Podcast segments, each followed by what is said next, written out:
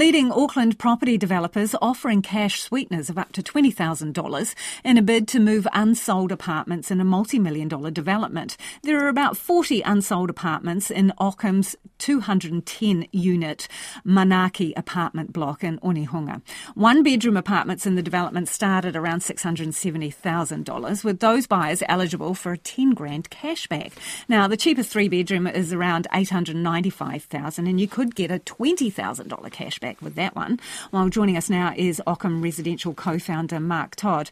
Hi Mark, has has the, you know, the backside dropped out of the market or something? Oh, no, I think it's been a struggle for this is going to the third year of very, very difficult sales market for the entire industry. I mean, too many property developers, you know, pretend that it's all peaches and cream. The reality is sales start dropping steeply at the end of 2000 and now we're at the beginning of 2024. And you look at the sales stats, this is nothing new here, Lisa. Is it just apartments? No, it's the it's the entire real estate sector. You look at the January sales in Barfoot and Thompson. You know, miles lower than last year January. This is it's not just apartments. This is a an arm wrestle in that middle, well, you know, three quarters of New Zealanders or more cannot really afford housing in the current interest rates.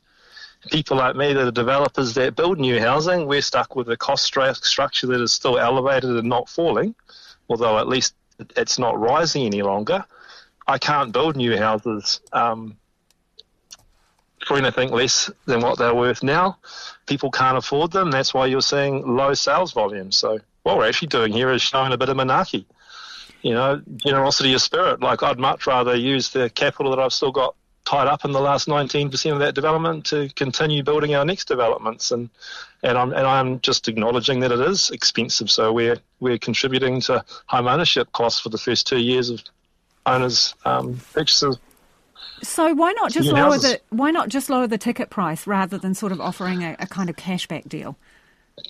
Because I have a lot of respect for the people that have spent $150 million buying the first um, apartments. You know, a lot of developers would fire sale their developments, but I want to protect the, the value of the existing 170 people that have shown the trust to buy with Ockham, and I've done that throughout my career. Um, if we have to, we, we could sit on them for three years and lease them out. But it's much more productive for us to build more apartment blocks. It's what we love doing. So, so there's nothing there's nothing to see here in terms of that. Yes, it's a distressed sales market. It has been across the entire country for three years. So the residents that you mentioned who did buy into that building, and you know they took on contracts from from the plan, and only to have interest rates double by the time they moved in. Um, are, are, you giving them in, any kind of um, discount or, or cashback? No, we're not. But a lot of those purchases brought three years ago, and you know you can't go back through in time um, and make you know everyone's got to, to to play their chips on the board. As you know, we're the ones that borrowed you know eighty odd million dollars and had thirty odd million dollars of equity in that development to get it built. Um, and everyone took a certain risk profile.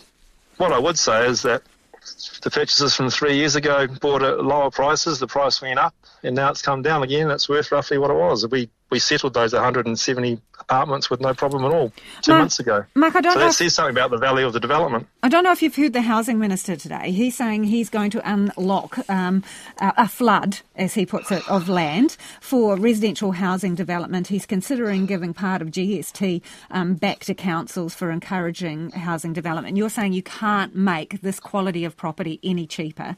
Um, do you think any of the things that this government is planning to do will help you with that? I haven't put much thought into commenting on that. I mean, there's a new government. There's clearly some some big failings um, that have resulted in house prices rising 40% over the last three years.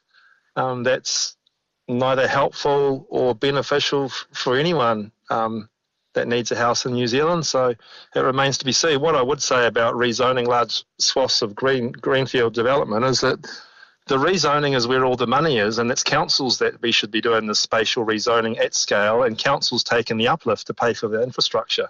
Currently, it's the private sector saying, hey, I want to develop Maraetai, which is miles from nowhere, getting it rezoned and taking all the uplift. And I would suggest that land developers make four times as much money actually providing the section than the builder does building the house.